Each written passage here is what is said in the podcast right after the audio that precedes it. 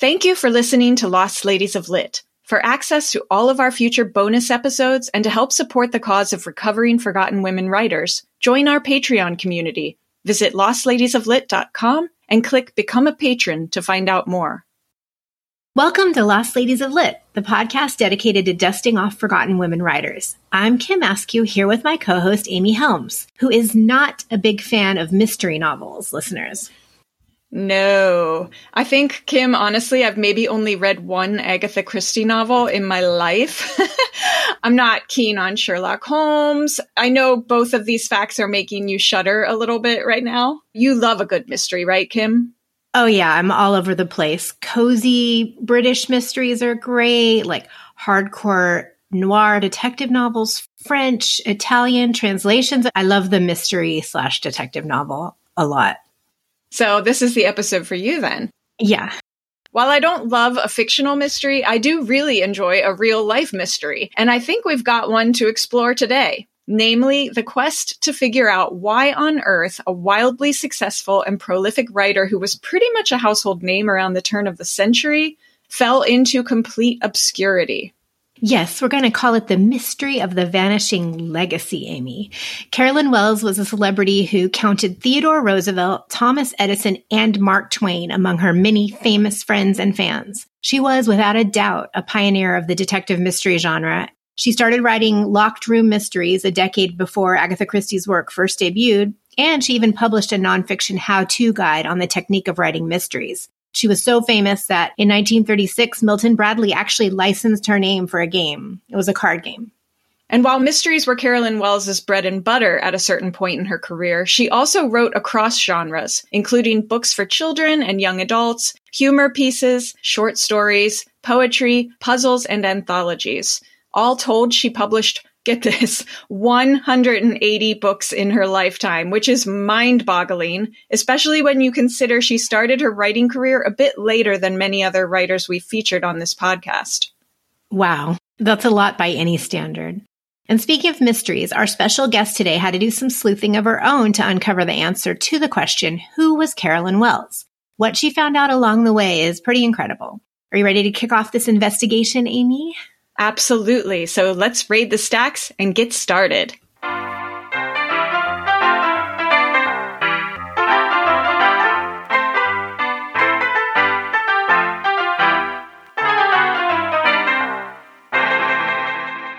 Our guest today, Rebecca Rego Barry, knows a thing or two about old books. In addition to having a master's degree in book history, she is also a former editor of Fine Books and Collections magazine, and she currently works as the director of communications at the Raab Collection, a firm that buys and sells historical autographs and documents. She's the author of 2015's Rare Books Uncovered, True Stories of Fantastic Finds in Unlikely Places, and her writing can also be found in From Page to Place, American Literary Tourism and the Afterlives of American Authors. Rebecca's latest book, out just last week from Post Hill Press, is The Vanishing of Carolyn Wells Investigations into a Forgotten Mystery Author.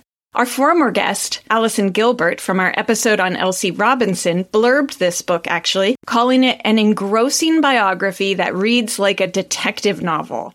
This book will also make you laugh a lot with its frequent fourth wall breaking. So it's kind of part biography and part glimpse also into how biographies are born. Rebecca, this book is such a delight. I'm so excited to talk about it today. Welcome to the show. Thank you so much for having me. I've been such a fan of this podcast for years, so it's amazing to be on. Thanks for listening. Yeah, that's awesome. We love hearing that. Um, we mentioned moments ago that you were a lover and a collector of rare books, which is so cool. And that is what circuitously brought you first into contact with the ghost of Carolyn Wells. Can you fill our listeners in? It's such a great story. Yeah. Um, well, for about 13 years, I was editor of this magazine called Fine Books and Collections. So in sort of my daily work, I would end up going to these rare and antiquarian book fairs. And one year, 2011, actually, my husband came with me, tagged along, and while I was off doing something else, he went over and he bought a first edition of Walden, which has always been one of my favorite books. It was going to be a surprise birthday gift for me that year. Major husband, brownie points. Yeah. it's it's like one of the only gifts in my life that has like knocked my socks off. And so I opened it, you know, on my birthday and there's a couple of book plates in there because obviously it's an old book. It's been owned by generations of people. And one of the book plates in it is uh, this really kind of neo Renaissance woman. And she's holding this funny little character in her hands, a little gargoyle like character. And it says along the bottom the name Carolyn Wells. So I was like, well, that's really interesting. Like I have no idea who this person is. And you know, women collectors are pretty rare in the early 20th century just because women didn't have the money or the agency to really be book collectors. So I just thought it was a neat thing and didn't really think about it too much. But again, going to all these book fairs, I started to see the name Carolyn Wells pop up on these first editions of 20s and 30s era mysteries. And then in 2018, a British imprint put out a copy of one of her mysteries called Murder at the Bookshop. And that, of course, got my attention because it's a mystery set in a bookshop. It's all about rare books and antiquarian books. And it was such an aha moment. I was like, oh my God, she is not only a book collector, but a mystery author. And she wrote a mystery about rare book collecting. And it really all just came together. And, um, and I have one of her books with her book plate in it. Exactly. So you have this aha moment, but then at what point did you decide, hey, I want to write the story of this woman's life. What happened was because I was a freelance journalist, I thought to myself, okay, I'm going to write an article about her. So I pitched it to Crime Reads, which is a website about mysteries that I love. And, you know, they accepted it and I wrote just a little article about her. But in the process of writing that, I found out about all these other facets of her life in which she excelled, you know, and I just thought, wow, this is a much bigger project than I think it is. And that article actually came out in March 2020, like the week the pandemic started. So I had all this time on my hands to really say to myself, that's not just an article, it's a bigger project.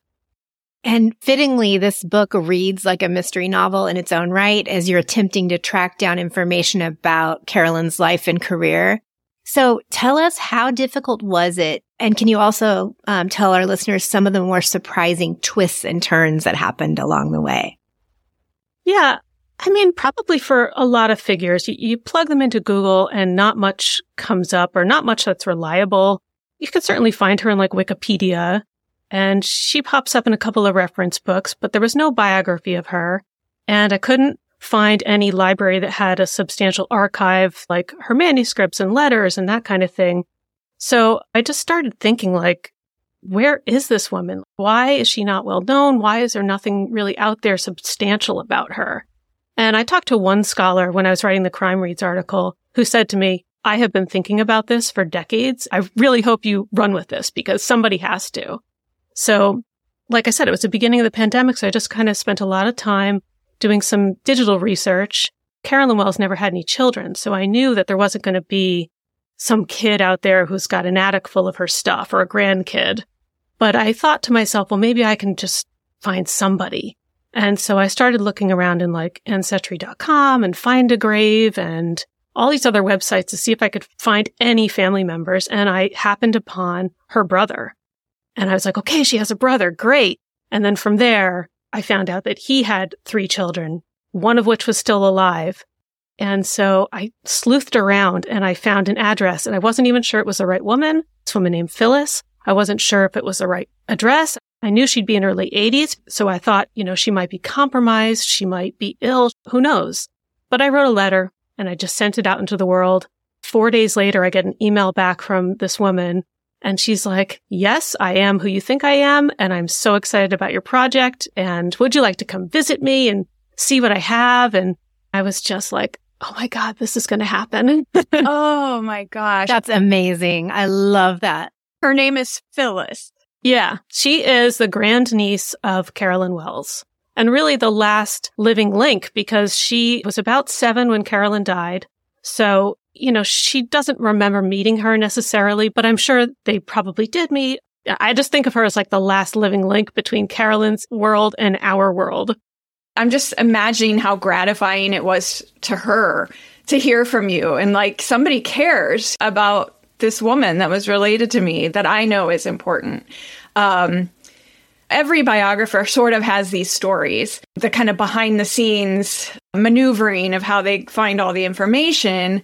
you choose to include a lot of these personal stories, like your journey in your book, which I loved. And you have all these footnotes that you include that are just hilarious. And I feel like that aspect of the book really makes this biography shine. So listeners, even if you think to yourself, oh, I'm not a big nonfiction person, I don't want to read like a big, heavy scholarly biography. That's not this book of Rebecca's.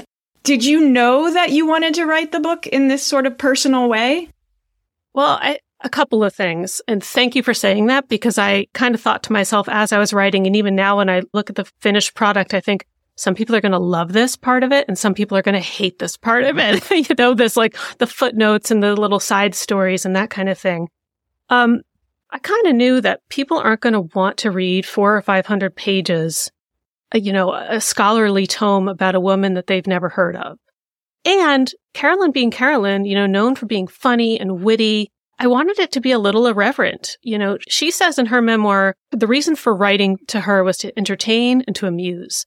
And so I kind of took that and I thought, I have to do something like that. I can't just plod along from like birth to, you know, all of her different books and what scholars thought of them and then death. I didn't want to do it that way. And also the mystery aspect is fun. You're the Fleming Stone sleuth of this biography. Totally, totally. So let's go ahead and dive into the life of Carolyn Wells. She was born in 1862 in Rahway, New Jersey. Rebecca, is there anything about her youth that maybe would have offered up a clue, ding ding, about her mystery writing future?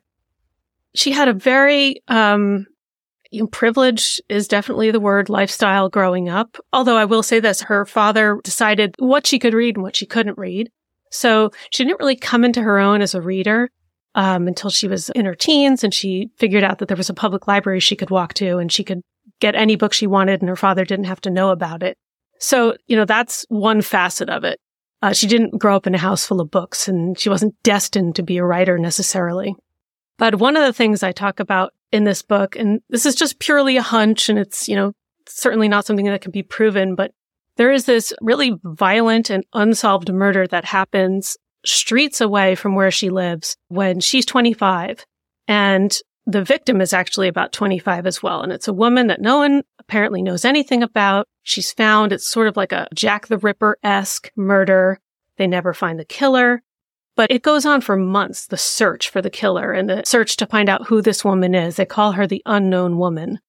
And they had like hordes of media come to this tiny town and people thinking they could figure out who the woman was. And I can't help but think that that kind of planted a seed for her, not only to be a writer, but to write mysteries in which they always get solved. There's always a detective. He always finds out. The right thing always happens. You're never left wondering if the killer is still out there, you know?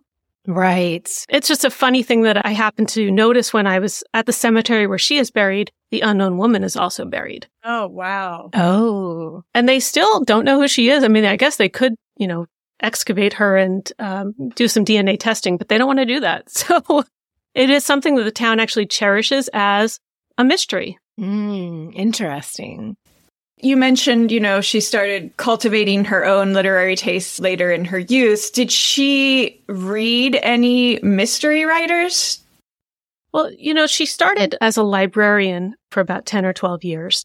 She basically said, and I kind of point out in the book, librarians would kill you if they heard this, but she said, I basically just ordered books, sat there and read them. That's what she did as a job which she loved because she got to read all of the magazines that came in, all the new books. So she read pretty broadly. And during the 1890s, Sherlock Holmes was like the biggest and best thing. And she loved him. She loved Arthur Conan Doyle. But she does talk in her memoir about being home one day. It's a rainy day and she and her mother are there and someone comes over and they want to read aloud to them this novel. And it's one of Anna Katharine Green's novels, a mystery novels. She says something in her memoir along the lines of, I had never heard this before and I was blown over. And from then on, I couldn't get mysteries out of my blood. Ooh, I love it. So I think between Anna Katharine Green and Arthur Conan Doyle, she was just hooked. And listeners, we're going to be talking about Anna Katharine Green in a bonus episode coming up. So um, we'll get more into her.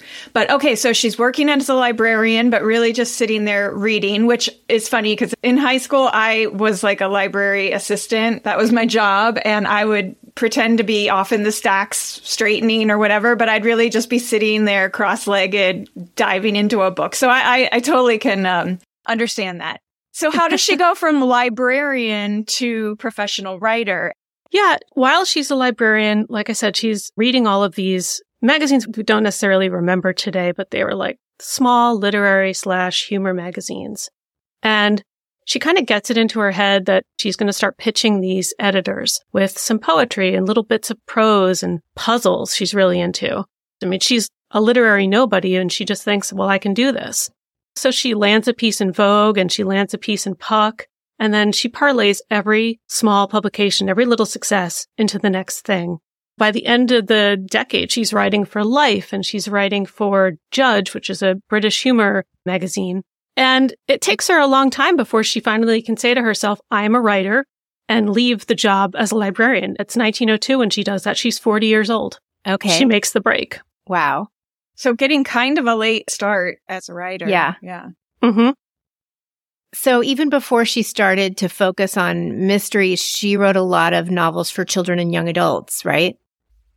Yeah. The interesting thing about her is she's doing all of this concurrently. She's writing poetry. She's writing for children's magazines. She's writing humor pieces. Uh, then she starts writing a bunch of young adult books, particularly a series called the Patty books, of which she writes 17 and they are immensely popular. They're reprinted for decades. And then in 1909, she writes her first mystery. But again, all of this is happening at the same time. And in some years, she's writing six, eight, I think nine or 10 is the max per year.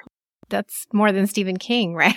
Wow. It's not a record. For a while, I thought, oh my God, is she a record breaker? But totally. No, yeah. No, you're like Guinness. Yeah. I want to get back to her humor writing. Didn't she do like a parody of, I want to say Upton Sinclair? Who was it that she parodied?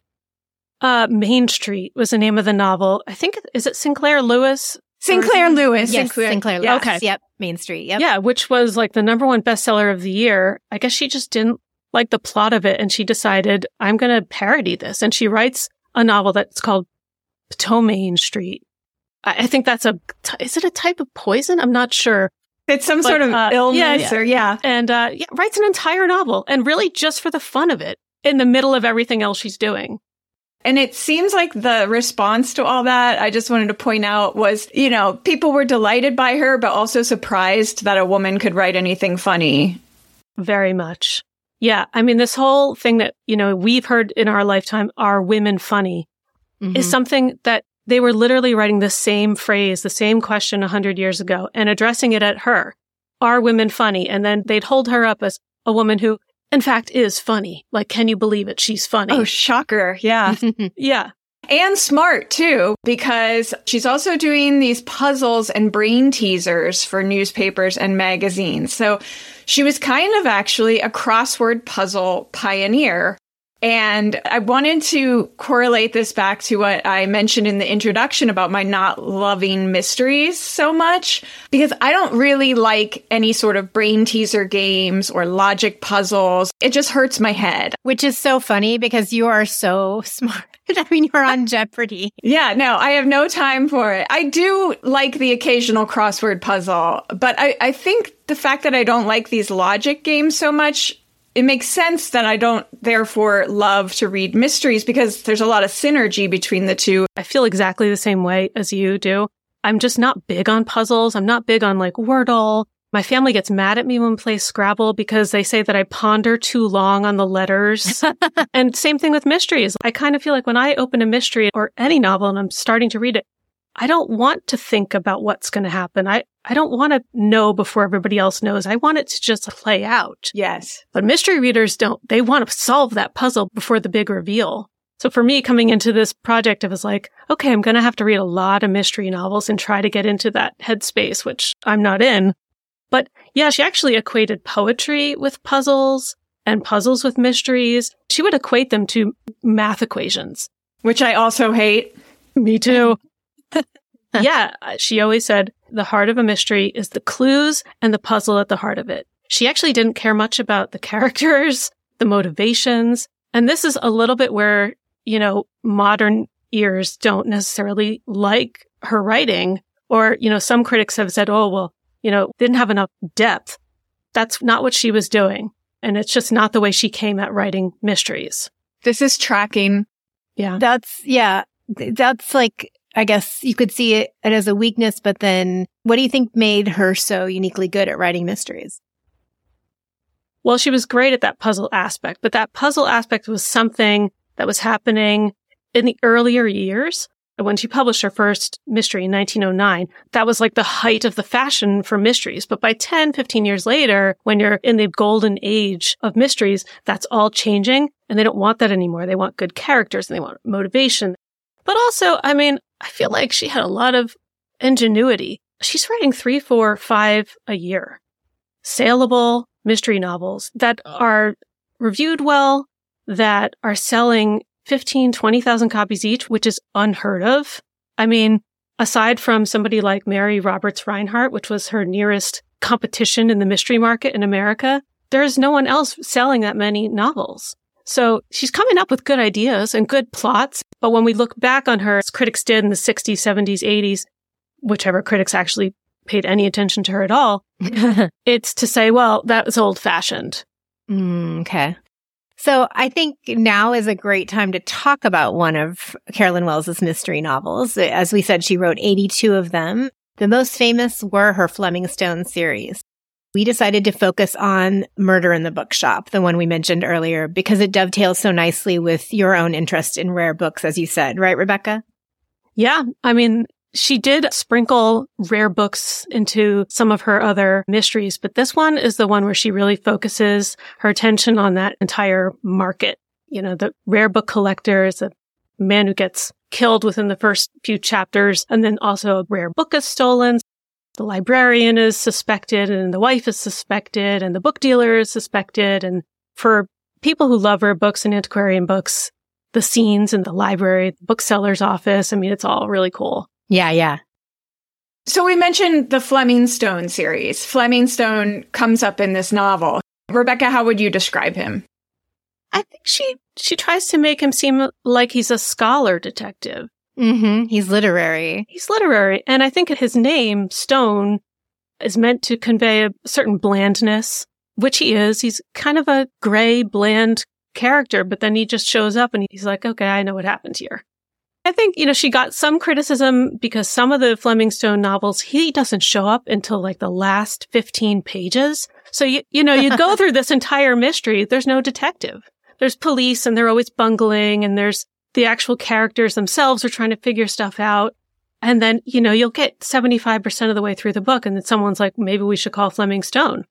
So that was one thing that when she got criticized for Fleming Stone novels, it was like, why does he not show up until nearly the end of the book?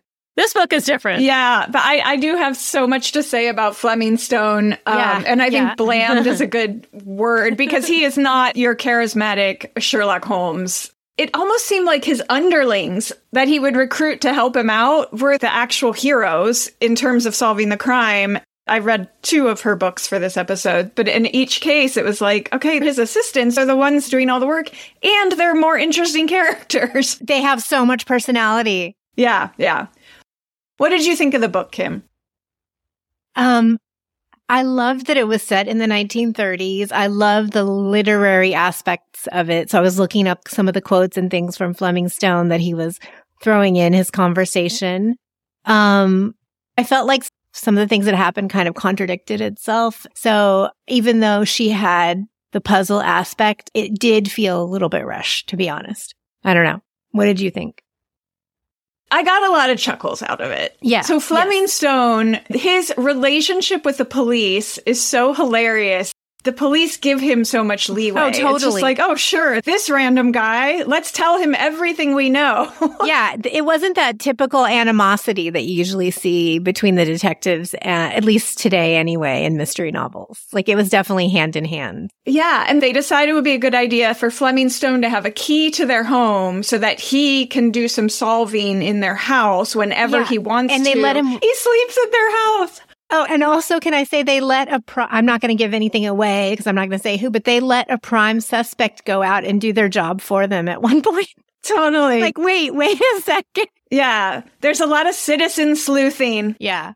But I agree, like getting a window into the time frame and this upper class hmm That's what I loved. 1930s rich people and how they lived is really fun to follow along, right?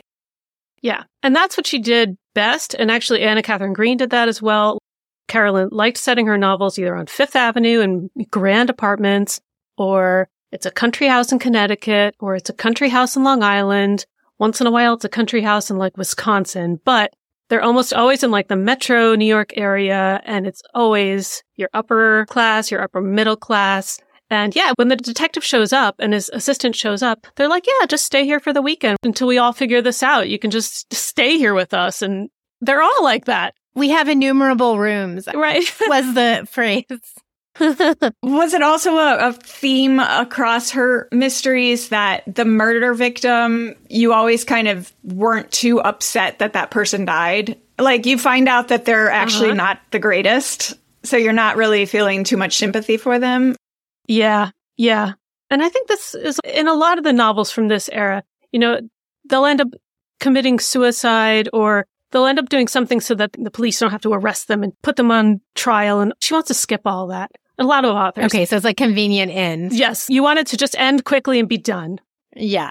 Yeah. Um, I will say also, she does a great job at having lots of potential suspects, all with valid motives. So I was never at any point in the two books that I read feeling like really early on, oh, I know who did. Actually, no, Murder in the Bookshop. I definitely was like, it's probably this guy. But you you are given a number of options as you go along, and of course she withholds very important information from the crime that you find out like three fourths of the way in, and you're like, well, that would have been nice to know. So I think that's also why I don't love mysteries. You're being manipulated with the information you're given, right? Um, but the end of this novel, we're not going to give anything away. But the way that Fleming Stone solves this mystery, I was rolling on the floor laughing. It is so funny, ridiculous, stupid, however you want to say it. All credit to Carolyn Wells. I'm just saying, I think it's right that this is not necessarily going to appeal to all modern readers, but for a laugh, it's really good. And and there are parts that are great. There are parts of her writing that are wonderful. It was uneven, is how I would describe it. Yeah. And, you know, the funny thing is that this is probably Murder in the Bookshop, her biggest bestseller. And it was a New York Times bestseller in 1936. I think that's an important thing to touch on, Rebecca. We don't necessarily need to judge her based on what we think of the books, right? We need to judge her based on the success, tremendous success that she had during her lifetime. yeah, obviously people were just craving what she was writing. Mhm. So, A getaway, really. yep, exactly. Yeah, I agree. And I kind of make this point a few times in the book. Like, I didn't write this biography of Carolyn Wells because I loved her books and I thought she was a brilliant mystery author. It didn't really have anything to do with that. It really had to do with mostly the fact that she excelled in all these different facets of, you know, literary film, humor, children's literature, like all these different facets. When you add them all up, it's like, oh my God, this one person did all of these things. But yeah, I mean, in terms of whether or not I subjectively thought this novel was good or that novel was good, I don't really think that matters much. And I also think, like you were saying, it's very hard to be a hundred years removed from the publication and think of it the way contemporary readers thought of it. Absolutely. And hey, Theodore Roosevelt loved it. Exactly. She actually was acquainted with four different presidents and Thomas Edison and Mark Twain. Wow. Yeah. maybe not that that matters too much, but what I'm saying is she was a household name, so much so that, you know, they tried to make a radio show out of her name. They made a card game out of her name. I mean, these are things that don't happen to everybody. That's for sure. Right. Rebecca, we had discussed ahead of this recording whether we should read Murder in the Bookshop or this other very popular novel of hers, Vicky Van. And we ultimately settled on Murder in the Bookshop because of the rare books collection. But um, I actually liked Vicky Van better than Murder in the Bookshop. So I would recommend to listeners if you were going to do a starter Carolyn Wells novel and wanted to try one out, I would point you in the direction of Vicky Van. I thought it was fun. Um, again, good snapshot of an era. I would agree. I mean, even though I say personally Murder in the Bookshop I love because of this book element. But I think generally critics, you know, when they talk about her work, they will say her early work is better than her later work, um, which makes some sense. By the time she's, you know, writing in the th- late 20s and 30s and 40s, you know, she's definitely older and she's definitely got a formula that she's employing. But the earlier work maybe has a little bit more interest to it.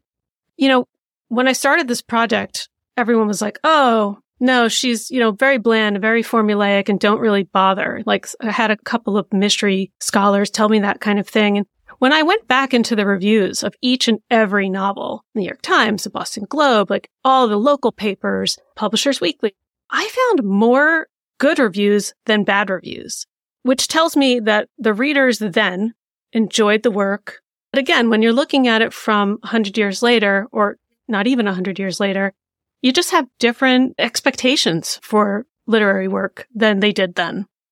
I want to go back and read from Murder in the Bookshop because I feel like we've been tough on poor Fleming Stone. He does have a lot of moments of humor, as does Carolyn Wells, his creator. So I just wanted to read this little section that did make me really laugh. Fleming Stone has a hunch about who his suspect might be, and he says, I am not absolutely sure of my man, but if he is the one I think him, he must be put out of commission entirely as soon as possible. I don't want to kill him, but if it is a question of his life or mine, I shall certainly try to remain in the telephone book. I mean, that's funny. Yes, totally. I love those lines. Listeners, there are a lot of lines like that. So we talked about this being set amongst the rare book trade, and this is a pursuit that Carolyn got really into later in life as well. It's actually a pretty important part of her legacy, right, Rebecca? Yeah. Um, she got married late in life. She got married when she was about 55, a man named Hadwin Houghton. And can we interrupt and talk about the possible way that they met each other? Possible, yeah. Well, you know, it's kind of a big question mark because she was very cagey about giving away personal information. But in some interview she did, she puts out there that the way that they knew each other is that he loved puzzles. I don't think we really touched upon this before. You asked and I never really answered about her puzzle making, but for 15 years, she made puzzles that were published in various magazines, one of which was related to the New York Times. She claims in one of these interviews that Hadwin would write in answers to the puzzles and that they kind of struck up a correspondence that way. And that's how they got to know each other. Whether that's true or not, I love that story. So I'm just going to believe that that's true because it's such a cute me too story. Yeah. yeah. I love that. And, you know, they got married late in life. They move into this beautiful apartment, but then he dies a year and a half later. And when he dies, some friends step forward and say to her, you know, you really need a diversion in your life. Why don't you try collecting rare books?